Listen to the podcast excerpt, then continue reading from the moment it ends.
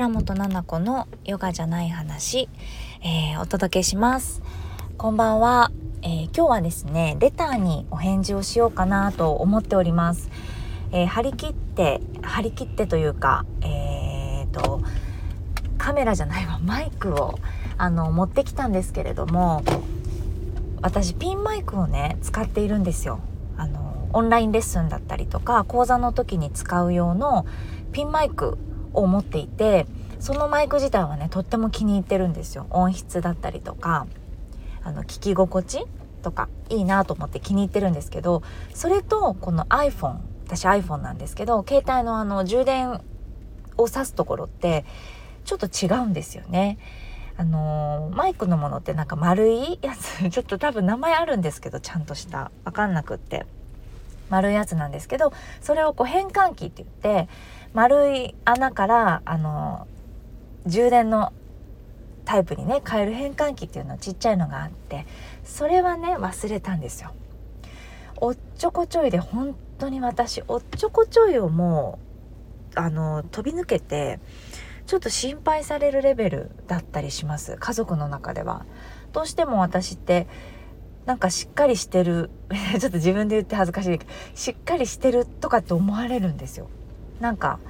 ちゃんとしてるとかねもうほんと自分を持ってるみたいな言葉って今ほどこんなに流行ってないもう17歳ぐらいの時から十何年以上前から自分を持ってるねなんて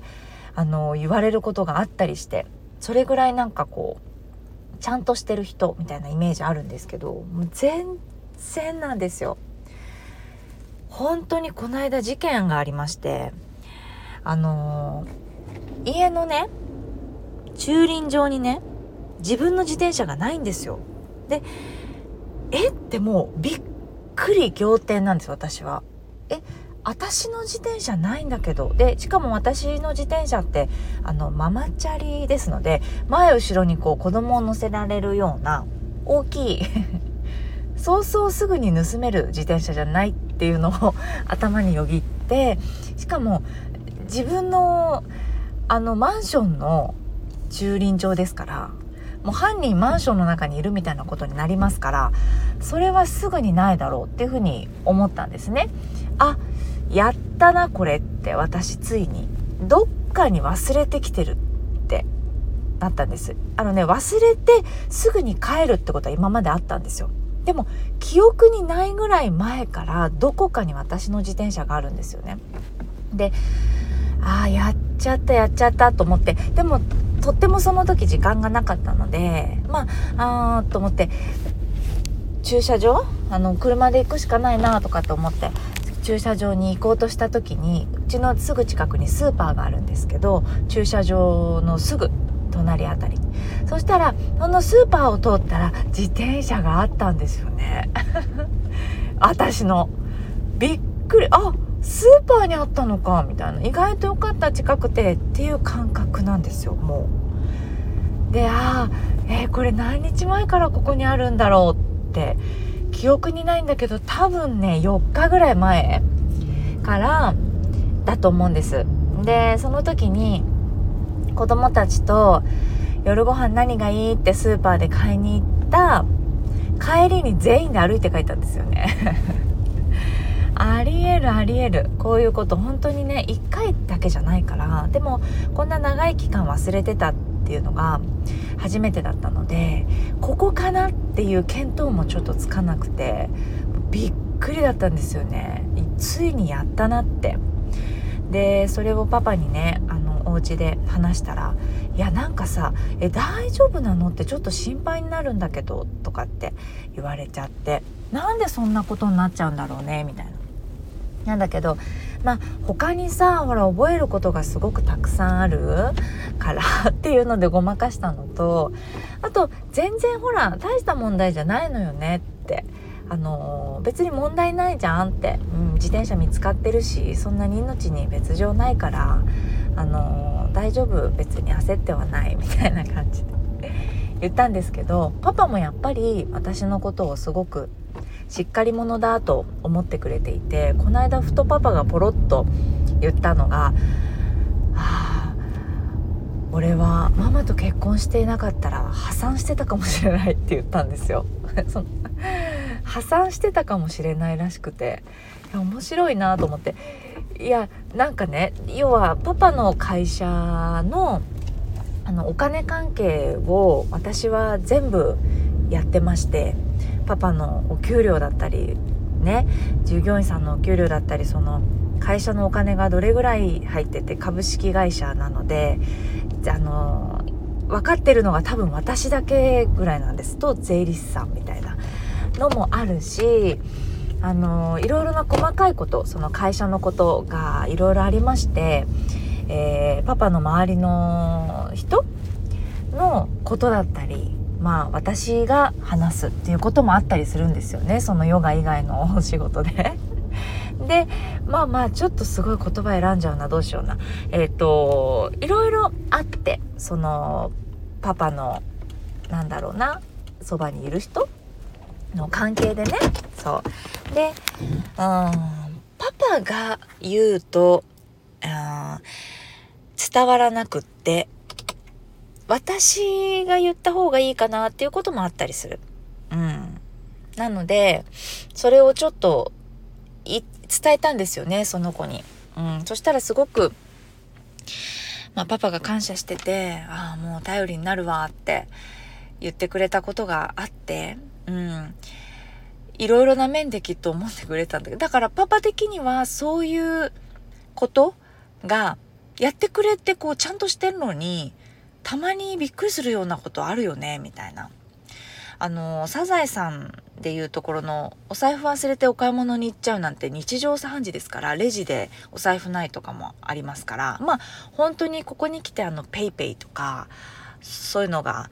すごいありがたいなと思って携帯持ってたらお金が払えるからね。だからお財布持たないでいろんなところ行っちゃったりとかあったりなんかしてね。あの本当にうっかりしちゃってんですよ。でこれなんでうっかりの話になったのか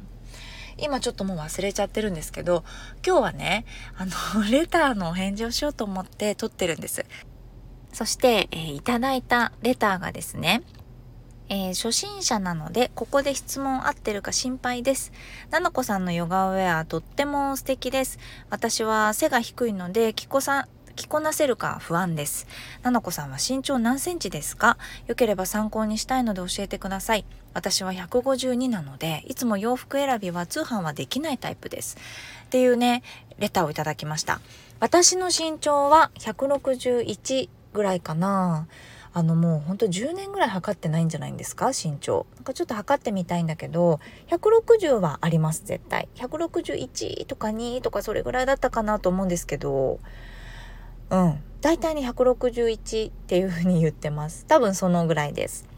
はい。私ヨガウェアはジュリエっていうヨガウェアを着ていてこの1個前のうんと今ね新しいスタンド FM のバナー？表紙になってますけどこのちょっと前の着ているヨガウェアは上下ジュリエで着てるんですけど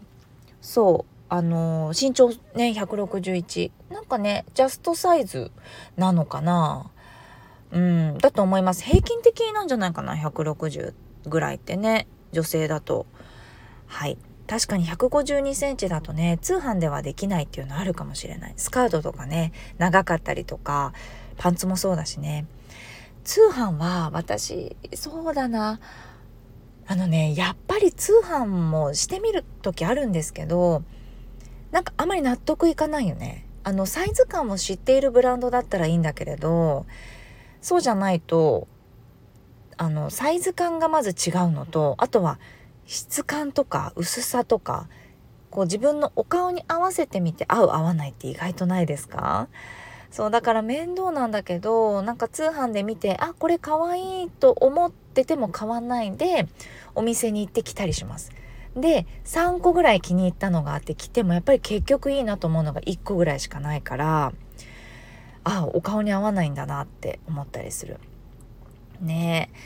なんかあとはなんかファストファッション系、なんかザラとかの通販で自分がそのサイズってあるじゃないですか。36とか8とか4とか。それで買ってもなんか違う時もないですか？え、同じ34なんだけど、全然違うみたいなのもあったりするんでやっぱり来たいかなっていうのありますよね。うん参考になってくれてたら嬉しいです。ヨガウェアでね、まあ、ちょうど思い出したんだけれど今日あのジュリエさんの、えー、来年の2022年の SS ですよね。スプリングサマーの、えー、お洋服出る春夏の、えー、カタログっていうんですかね。カタログあの春夏の EC サイト買うね、えー、オンラインショッピングができるサイトのモデルっていうんですかね。着させていただいて写真を撮ってもらいました。あのー、本当にねここ何回か呼んでいただいて3回目ぐらいなんじゃないかな多分。はい。そうね。春夏から始まって秋冬でこの間撮らせていただいて今回春夏。はい。ありがたいなと思います。本当私のようなね素人を。あの撮影にね呼んでいただいて。だけどまあ本当に良くも悪くもすごく足が短くて。私ね足がめちゃめちゃ短いんですよ。なんか日本人体型の中でも足がちょっと短くてあのー、ザ日本人体型なのであのー、参考になるんじゃないかなと。なんかこうモデルさんねあの外国のモデルさんハーフじゃないですよねもう本当にあの国籍が違う方のモデルのお洋服って足がとんでもなく長かったりするじゃないですか半分以上足みたいな。うん、よりもやっぱり普通のヨガの先生が着るとこうなりますよっていうのが分かったりするといいのかなと思ってたりします。とにかくもうねあのお世辞抜きでお世辞とかあんまり言えないタイプですけど本当の本当にお世辞が抜きでめちゃめちゃ可愛いんですよねやっぱヨガウェア。あなんか無地でもデザイン性があるとかいろいろ今何年か前に比べて出てるんだけれど私いろんな国で作られたヨガウェアも着ているし安いその海外で作られたもの海外でしか売ってないものを着たこともあるんだけれどやっぱり違うんですよね。何回か着てくるとすぐダメになったりとか、洗うと全然形変わっちゃったりとか、うんと全ブリッジとかねやっぱりするじゃないですかダウンドッグするととかブリッジするととかそういうのもやっぱ考えて作ってあるでなおかつその機能性だけじゃなくてデザインもバッチリ可愛いっていうのがジュリエがもう本当にあのドンピシャでだから多分ヨガの先生たちに愛されてるんじゃないのかなって思ったりします。もうね春夏も本当に可愛くってあとは着心地が最高でも夏これしか着たくないだろうなって思うぐらい。作ってる人がねヨガをがっつりやる人なんですよ。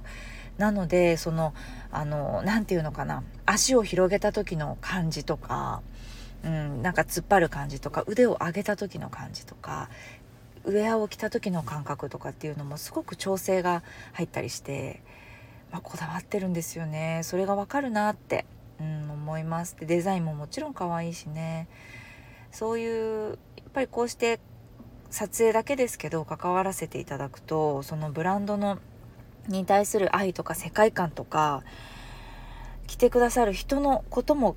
もちろんですけどものすごく想像してものって作るんだなっていうのを考えで、あの近くでね感じることができると本当に感動しましたね。ありがたいなと思いました。うんなんか相変わらず撮影はやっぱり慣れなくてカメラで写真を撮ってもらうっていうことが永遠になれないんだなっていうのは感じます。でも私こうあの EC サイトの撮影してくださるカメラマンさん実は勝手に大好きで片思いしてるんですけどこの思いは伝えたことないんですけど私すっごい好きなんですよ。あのなんか本能的に惹かれるというかあのとっても大好きなんですそのカメラマンさん。ほとんど喋ったことない。女性なんですけど。好きですね。うん。あのそんなになんだろうこう多くを語らない、うん、方で、まあ、お話ししたらいっぱい喋る人なのかな。もう本当に気さくでこう緊張をさせない雰囲気。なんか緊張をさせないためにいろんな言葉をたくさん言うのではなくうんなんか撮ってくださってる向こうのなんか目がわかるというか人柄なのかな。なんかもう私ちょっと言葉で表せない感覚で好きです。本能的に大好き。うん。お洋服とか音楽のチョイスとかいつも可愛いななんか素敵だなと思って。見てたりします。はい。そんなところで 今日はねこのレターにお答えするという収録でしたがその前置きのおっちょこちょい話がちょっと長くなっちゃいましたがまだレターが来ているのであの順番にお答えしていきたいなと思っています。では聞いていただいてありがとうございます。それではまた。